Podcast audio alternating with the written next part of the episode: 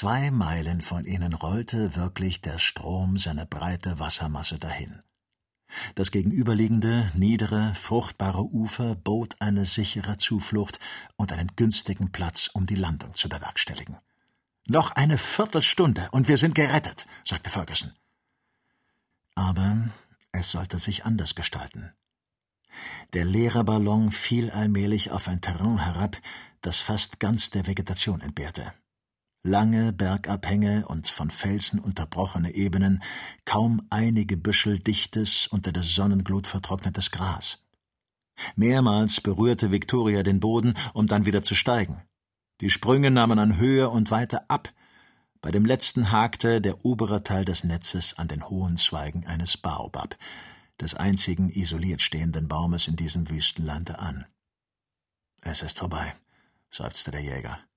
Und nur hundert Schritt von dem Flusse, fügte Joe hinzu. Die drei Unglücklichen setzten den Fuß auf den Erdboden, und der Doktor führte seine beiden Gefährten zum Senegal. Der Fluss ließ an dieser Stelle ein langgezogenes Donnerrollen vernehmen. Als Ferguson am Ufer anlangte, erkannte er die Wasserfälle von Guina. Es war keine Barke am Ufer, kein lebendes Wesen zu erblicken. Auf einer Breite von 2000 Fuß stürzte sich mit Getöse der Senegal aus einer Höhe von 150 Fuß herab. Es strömte von Osten nach Westen, und die Felsenlinie, die seinen Lauf versperrte, streckte sich von Norden nach Süden. In der Mitte des Wasserfalls ragten seltsam gestaltete Felsen wie kolossale antediluvianische Tiere hervor, die mitten im Wasser versteinert waren. Die Unmöglichkeit, über diesen Fluss zu kommen, zeigte sich auf den ersten Blick.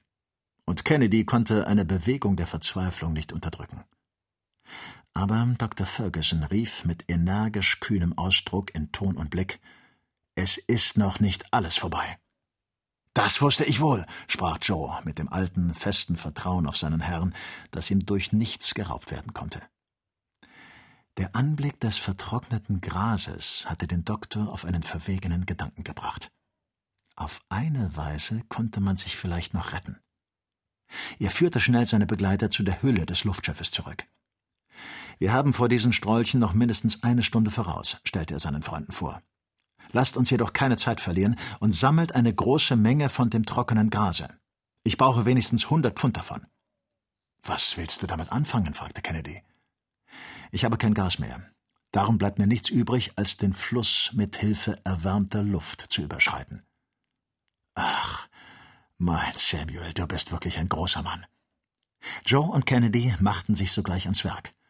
Und bald ward ein mächtiger Heuhaufen neben dem Baobab aufgetürmt. Unterdessen hatte der Doktor die Mündung des Luftschiffes vergrößert, indem er viel von seinem untern Teile abschnitt. Vorher sorgte er dafür, den Rest des Wasserstoffgases, der sich etwa noch darin befand, durch Öffnen der Klappe zu entfernen. Dann schichtete er eine tüchtige Menge trockenes Gras unter der Hülle auf und zündete dasselbe an. Es ist nur kurze Zeit dazu erforderlich, einen Ballon mit erwärmter Luft aufzublähen. Eine Hitze von 100 Grad Celsius genügt, um die Schwere der eingeschlossenen Luft durch Verdünnung um die Hälfte zu verringern. So begann Victoria allmählich wieder seine abgerundete Gestalt anzunehmen. An Gras fehlte es nicht. Das Feuer wurde lebhaft unterhalten, und das Luftschiff gestaltete sich zusehends runder. Es war jetzt drei Viertel auf ein Uhr. In diesem Augenblick erschien in einer Entfernung von zwei Meilen die Bande der Talibas in nördlicher Richtung. Man hörte ihr Geschrei und den Galopp der Pferde, die in aller Schnelligkeit daherstürmten. In zwanzig Minuten sind Sie hier, berechnete Kennedy. Gras! Gras, Joe! In zehn Minuten sind wir hoch in der Luft. Joe brachte eilig mehr Feuerungsmaterial herbei. Victoria war zu zwei Dritteln aufgebläht. Nun klammern wir uns wie vorher an das Netz an. Wir sind bereit, antwortete der Jäger. Nach zehn Minuten kündigten einige Erschütterungen des Ballons sein Streben an, in die Lüfte zu steigen. Die Talibas nahten. Sie waren kaum mehr 500 Schritt entfernt. Haltet euch gut, rief Ferguson. Fürchten Sie nichts, Herr Doktor. Dieser stieß mit dem Fuß noch eine Menge Gras auf den Feuerherd. Der Ballon, welcher nun durch die Hitze vollständig ausgedehnt war, entfloh, indem er an den Zweigen des Baobabs hinfuhr. Fort! schrie Joe. Ein Musketenfeuer antwortete ihm. Eine Kugel streifte sogar seine Schulter. Aber Kennedy bog sich vor, feuerte mit einer Hand seinen Karabiner ab und streckte noch einen Feind zu Boden. Ein Wutgeschrei, das jeder Beschreibung spottet, folgte der Flucht des Luftschiffes, das beinahe 800 Fuß hoch stieg. Ein schneller Wind erfasste es, und der Ballon beschrieb angsterregende Schwankungen, während der unerschrockene Doktor und seine Gefährten sahen, wie sich der Schlund der Katarakte unter ihnen auftat. Zehn Minuten später senkten sich die kühnen Reisenden, ohne ein Wort gewechselt zu haben, allmählich dem anderen Ufer des Flusses zu. Dort stand, überrascht, vor Verwunderung und Schrecken außer sich, eine Gruppe von zehn Männern, die französische Uniform trugen. Man denke sich ihr Erstaunen, als sie den Ballon an dem rechten Ufer des Flusses aufsteigen sahen. Sie waren nicht weit davon entfernt, an ein Himmelsphänomen zu glauben. Aber ihre Anführer, ein Leutnant von der Marine und ein Fähnrich zur See, hatten durch europäische Zeitungen Kenntnis von dem verwegenen Unternehmen des Dr. Ferguson und wussten sich sofort das Ereignis zu erklären. Der Ballon, welcher allmählich wieder zusammenklappte, fiel mit den kühnen Luftschiffern, die sich an seinem Netze festhielten, immer tiefer, und es war zweifelhaft, ob er das jenseitige Ufer erreichen würde. Deshalb stürzten sich die Franzosen in den Fluss und fingen die drei Engländer in ihren Armen auf, als Victoria einige Meter von dem linken Ufer des Senegal herniederkam. Dr. Ferguson? rief der Leutnant aus. Er und seine beiden Freunde, antwortete ruhig der Doktor. Die Franzosen trugen die Reisenden aus dem Flusse, während der halb entleerte Ballon von einem wilden Strudel fortgerissen wie eine ungeheure Blase dahinschwamm, um sich mit den Wassern des Senegal in die Katarakten von Guina zu versenken. Der arme Ballon Victoria, rief Joe. Der Doktor konnte eine Träne nicht zurückhalten. Er breitete seine Arme aus und zog, von mächtiger Bewegung überwältigt, seine Freunde an die Brust.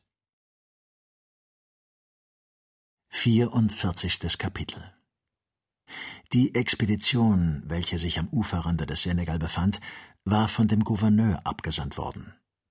Sie bestand aus zwei Offizieren, den Herren Dufresne, Infanterieleutnant von der Marine, und Rodamel, Fähnrich zur See, aus einem Sergeanten und sieben Soldaten.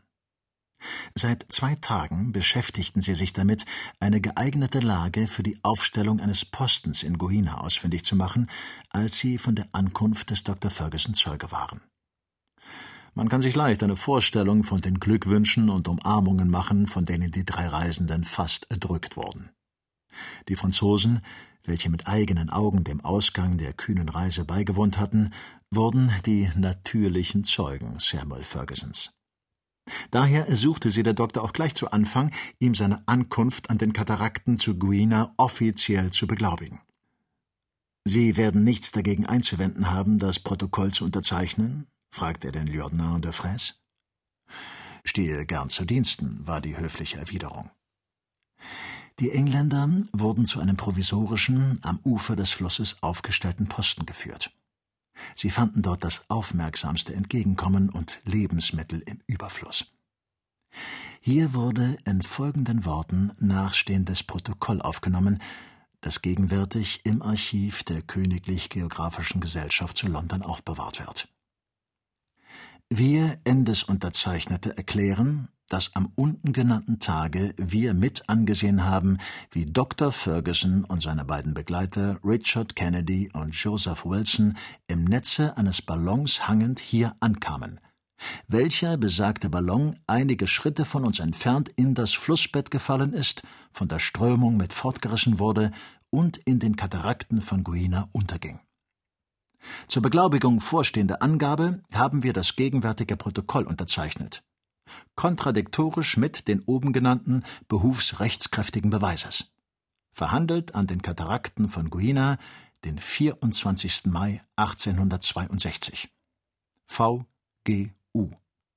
Samuel Ferguson, Richard Kennedy, Joseph Wilson, Dufresne, Infanterieleutnant von der Marine, Rodamel, Fähnrich zur See, Dufay, Sergeant, Philippot, Major, Pellissier, Leroy, Rascanet, Guyon, Lebel, Soldaten.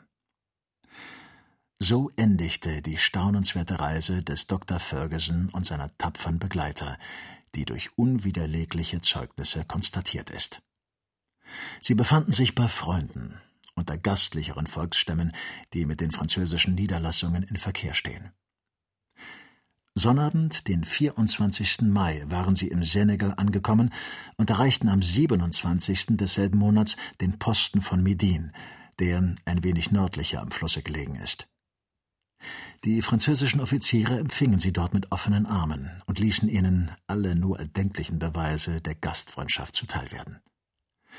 Der Doktor und seine Begleiter fanden Gelegenheit, sich fast sofort auf einem kleinen Dampfer, dem Basilik, einzuschiffen, der den Senegal bis zur Mündung herabfuhr. Vierzehn Tage später, am 10. Juni, kamen unsere Reisenden in Saint-Louis an, wo sie der Gouverneur unter großen Ehrenbezeugungen empfing.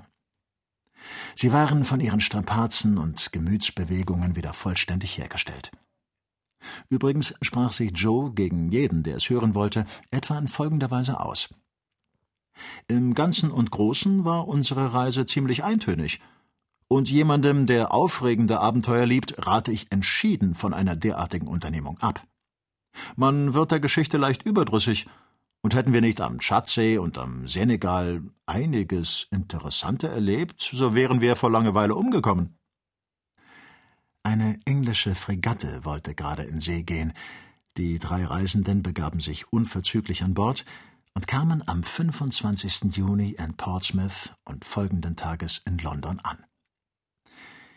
Wir wollen keine Schilderung von der Aufnahme entwerfen, die sie in der Königlich Geographischen Gesellschaft fanden, noch von der Anerkennung sprechen, die ihnen überall entgegengebracht wurde.